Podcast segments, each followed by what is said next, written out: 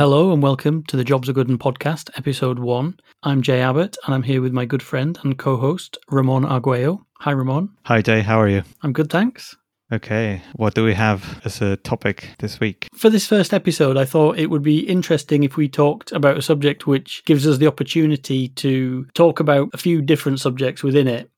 What's next for mobile phones? Okay. And do you mean mobile phones as devices, hardware, software? Is there anything you had in mind? Over the past decade or so, in fact, even the last 20 years, mobile phones have taken over a lot of other devices in the sense that they've made them obsolete what devices that you used to carry on you you no longer use or have because of the mobile phone? Can you list a few? For me personally i never really wore a watch but i do use my phone as a time device. It's replaced an alarm clock. I no longer take a separate camera on holiday yeah, like many people say, like the best camera is the one you have on you, right? Yeah. It's funny you mentioned the the watch because I didn't used to wear watches before having a mobile phone in my pocket all the time. But since then, and especially since the Apple Watch, now I'm wearing the watch again. It's an interesting idea that some people stopped wearing watches and some other people now are wearing watches because of their companionship with the phone, right? Yeah, I mean, if I did wear a watch before, I would have stopped wearing it. It might be interesting to explore what devices potentially could be replaced by the phone in the future, but also what new hardware they may introduce because it kind of feels a little bit like have they reached their peak? Is there much more that we could put in? It's an interesting point because most of the evolution, technology advancements happening on phones are mainly around the cameras, right? More cameras, more specialized cameras, better cameras, better sensors, and bigger sensors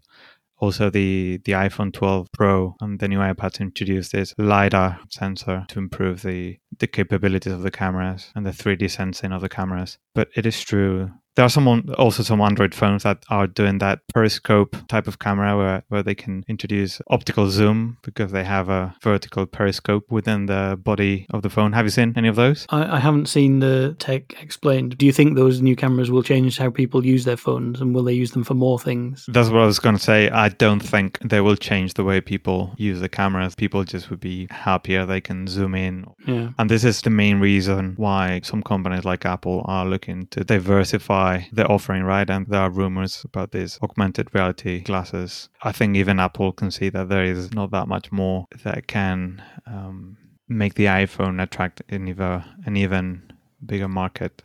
And what about you? What devices did you find that you replaced? I used to carry an MP3 player with me all the time to listen to music. First, I would just carry one of those cheap flash memories that could play MP3 files. Then I got an iPod Nano, which is what got me into the Apple ecosystem. I didn't used to carry a camera, but I had did have a one of those compact cameras that I no longer need.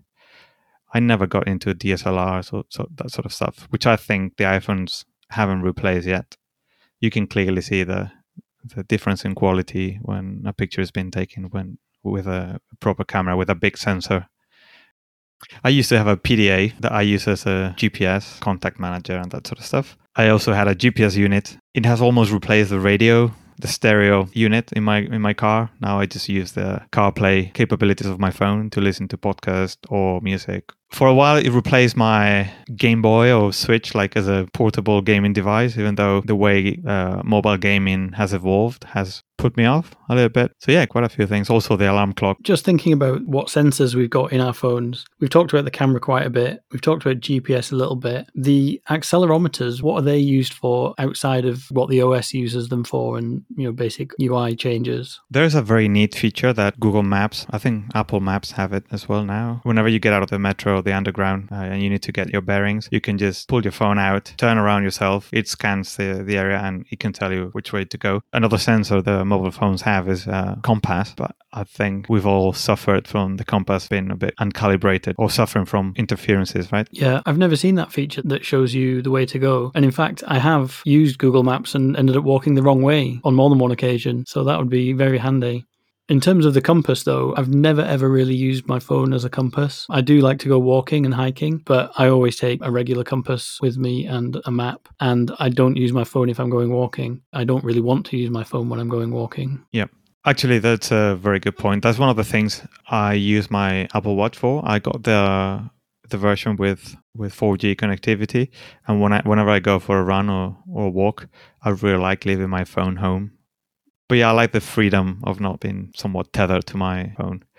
I showed you the other day, I can even reply to WhatsApp notifications, uh, which I'm not sure if I'm very happy about. Do you get the feeling that at some point we were doing many more things with our phones every now and then I check the, the mobile apps I have installed my phone and they are the same as they were a really long time ago. Yeah, I don't have that many apps installed on my phone that I use regularly or even that I use infrequently. I think for some specialist things that there'll be some apps where they use them a lot, but for, for most people just doing normal everyday things, they'll probably have some apps that they install and then delete, like games and things that they play for a while and then disable. And there'll be a couple of apps that they use every now and then, but I think it's mostly going to be for very specific things like if you're going cycling, you might use one of these apps which tracks your your route, yeah. Yeah, your route. yeah, I, I no longer go to the App Store or the Google Play Store to just browse and see what's trending and what's popular.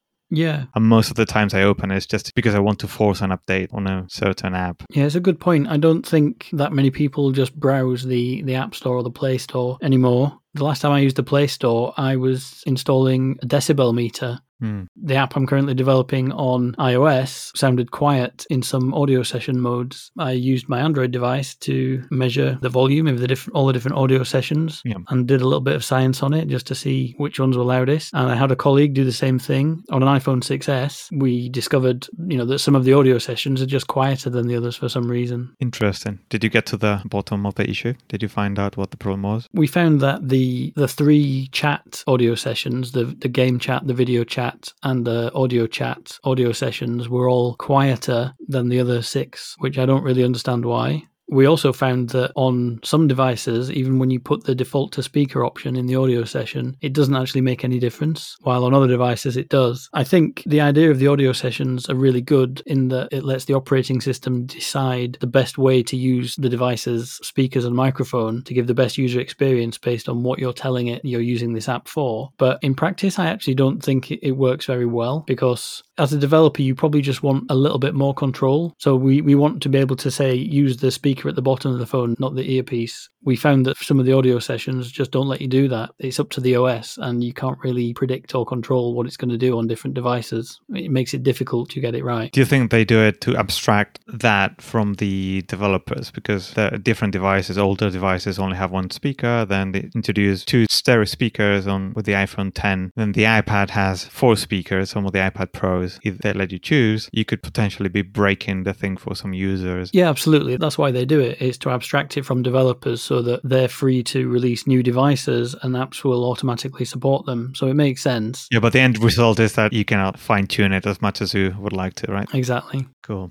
I was going to mention another thing related to this subject. I know you were never a yearly iPhone buyer or Android buyer, but I was. I would buy the latest and greatest iPhone every single year. I think I did it up to the iPhone 10 I didn't get the 10, and then I got the 11, didn't get the 12. I'm no longer looking forward to the iPhone 13 or 14 or any of them. It's something that's definitely changing as well. I'm not the only person that has gone through this change it can be part me, maybe just getting older and less interested in this shiny new toys. I definitely think that the new releases are getting less and less exciting in both parts, the hardware and the software. Do you think that one of the reasons for that is that the devices are getting a lot more expensive? Or do you think that because people are buying the new ones a bit less, that's why they're getting more expensive so that Apple can keep making a profit?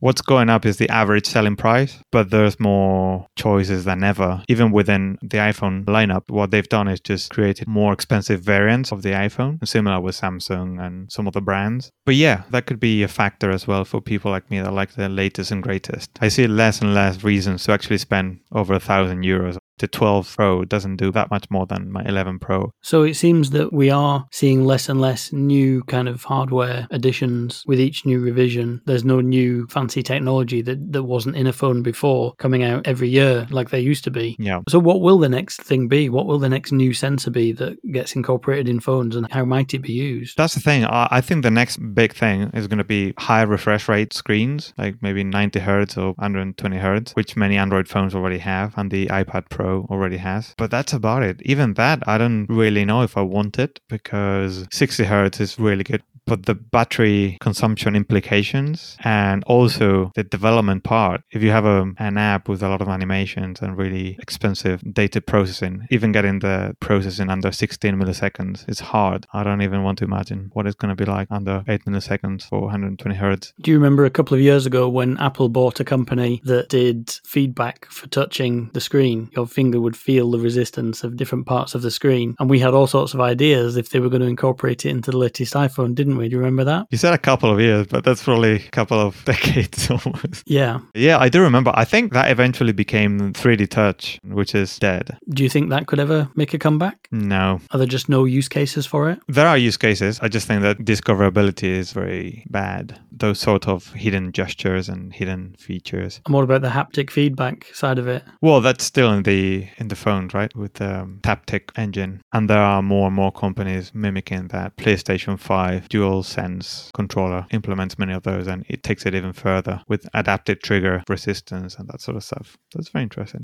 I know we are jumping from subject to subject here, but in, in terms of gaming, that sort of technology is very interesting. If you're shooting a gun, for example, in the game, the trigger will do like the recoil. Some of the games implement like a two step trigger going halfway to something, the trigger increases the resistance. So it feels like that's the limit. But if you pull harder, there's a second step in the trigger, which is also very interesting. So I think there's definitely use cases for that. But on a flat surface, like is the screen of a phone or a tablet, it's harder to imagine, right? They could be potentially used for accessibility features so you can feel different areas of the screen. Yeah.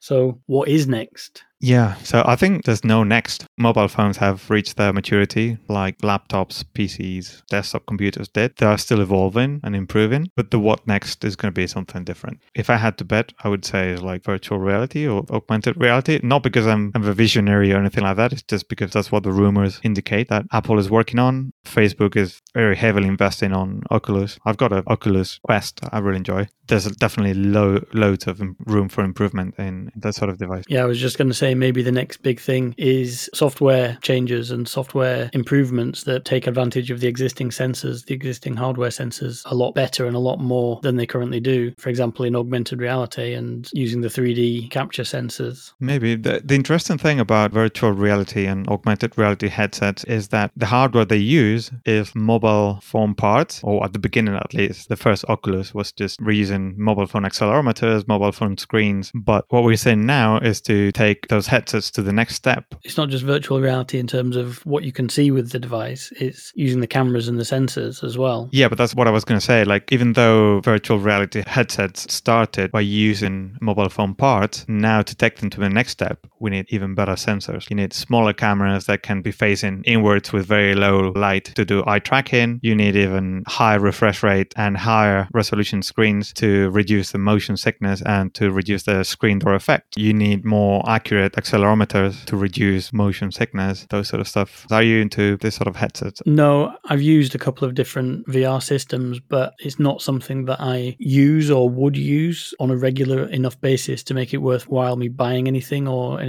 specific. So phones could be a way to get into people's homes and to get that technology a bit more popularized because if they've already got a phone that's capable of it. But that's the thing, mobile phones are not capable of the bleeding edge experience. Mm. That's why at some point at the intersection of mobile phones being the bleeding edge and then virtual reality headsets only reusing their parts, some companies like Google, they just said, we'll sell you this or we'll give you this cardboard box where you can slot in your mobile phone and you will get a pretty decent experience. But uh, as more specialized hardware was created for those VR headsets, then the experience, like the very basic experience a mobile phone can provide, is no longer any good, really. I think I'd be a lot more interested in the uses of the device that don't require you to be to be using it as a headset or as a 3D display and, and looking at it in, in the same way that you would with a with a VR headset. So I mean, you could just be holding it normally in portrait mode or landscape mode, but just holding it in front of you and looking at it while using the cameras and the, the AR capabilities to perform an interesting task like surveying a building site or identifying an object, for example, pointing your phone at something in a museum and, and getting more information about it, or pointing your phone at a building to see which building it is, or highlighting through the other buildings where your destination is, those sorts of things. But all of those things are solved problems, I think, like especially Google Lens Have you used it? I have used Google Lens, but I disagree that they're solved problems because they're still a novelty. Users will take them out and use them once or twice, but they won't actually use them on a day to day basis. How do we get it so that those things become everyday use apps? My suspicion is that there's no need. People don't have the need to do those. That's why they use it once or twice. They say, oh, this is a cool thing. They show it to their friends and family, and that's it. Because how often do you need to identify a building or a plant or those really cool things that Google Lens and so many other apps can do? Most of the examples you gave were about augmented reality, where you don't have to slap this mobile headset into your face, right? That's what Apple's trying to do. They will replace the glasses you're wearing right now with something that can project something into your eyes or onto the glass and therefore just be there still a bit skeptical about the utility to be honest. We have the very good example of google glass. That was a very cool demo but was not really that useful. Obviously i'm sure apple would do something much better in terms of usability and user experience but still. And, and we see that sort of thing in science fiction all the time don't we? Where people are walking past and you've got some kind of facial recognition showing them and showing their profile and their reputation or whatever it is. What's the name of this british tv show? Black mirror. Black mirror yeah I mean, I'm sure they were not the first ones to describe that utopic future, but they did it pretty well. Well, it's the whole point is it's not a utopia. It's the opposite. Dystopia. Yeah, that's what I meant. Yeah. well, it depends. It would be a utopia for Facebook, right? And all the TikTok. Imagine this glasses that, you have one eye dedicated to keep watching a, a rail of uh, TikTok videos. I can't imagine anything worse, to be honest. Okay, so if that's it for phones, they've run their course in terms of big, giant leap improvements, and we're just going to see small incremental improvements from now on. What does that mean for app development? Is that going to continue to grow the way it has in the last 10 years, or is it going to plateau off as well? I think Google I.O. is next week, and WWDC will be a few weeks after. I don't know. I would love it if those two giants, both Google and Apple, gave us a hint of what they see could be next for mobile apps apps because really the scene has been quite slow in the last few years. All the new things that Apple has tried to introduce, I can see any of them have really taken off. Like the iMessage App Store was a big failure. Like the app clips, haven't seen or used any. Have you? No, in fact, to be honest, I was wondering what they are the app clips was a uh, was Apple copying Google for these apps that you can launch on demand. There would be like scenes or view controllers that you can launch on demand. I think on Android there were just activities. Oh, okay. So it's like an intent. Yeah, but you don't have to have the app. You can scan a QR code and it will automatically download and present that uh, intent or activity or view control. Is it a progressive web app type of app then? No, no, it's, it's native code but it will have a limit in download size. So it has to be downloaded on the spot. Right, I see. The idea, for example, one of the examples they gave is you find one of these scooters in the street, you just scan the QR code, and that will automatically launch this fragment, this app clip, because it, integrates with Apple Pay and any other sort of native integration. It allows you to pay for your ride very easily the idea is brilliant, but with the pandemic in the middle, probably most of the users hasn't been realized. Also, another good example is now you go to a restaurant. Now that the menus have been removed from the tables, you could probably scan the QR code instead of just launching an app or PDF like many restaurants and bars do right now. It would launch this app clip, and you could potentially pay directly for your order from your table. Yeah, it sounds like a really interesting idea. I think it could potentially solve one of the big problems with apps is that when users need a particular problem to be solved, they don't always think first, I know I'll go and search the App Store for an app that does that. It's not really the first go to thing that, that you often kind of think of, is it? It's a clumsy experience for solving a right now problem. Mm. So what was what was the question that led into all that? It was about Yeah, I said that many of the things that Apple has tried to introduce in the last few years hasn't been very successful. I'm looking forward to to see what they present both Google and Apple and see if there's any revolution or it's just evolution as usual for the last few years. But anyway, I think this subject has been very interesting to talk about, and I'm more than happy to revisit it if anything happens that makes us believe that the status quo is changing or is about to change. What about you? It's a really interesting subject, and we can definitely come back to it at some point. Been a pleasure, Jay. See you soon.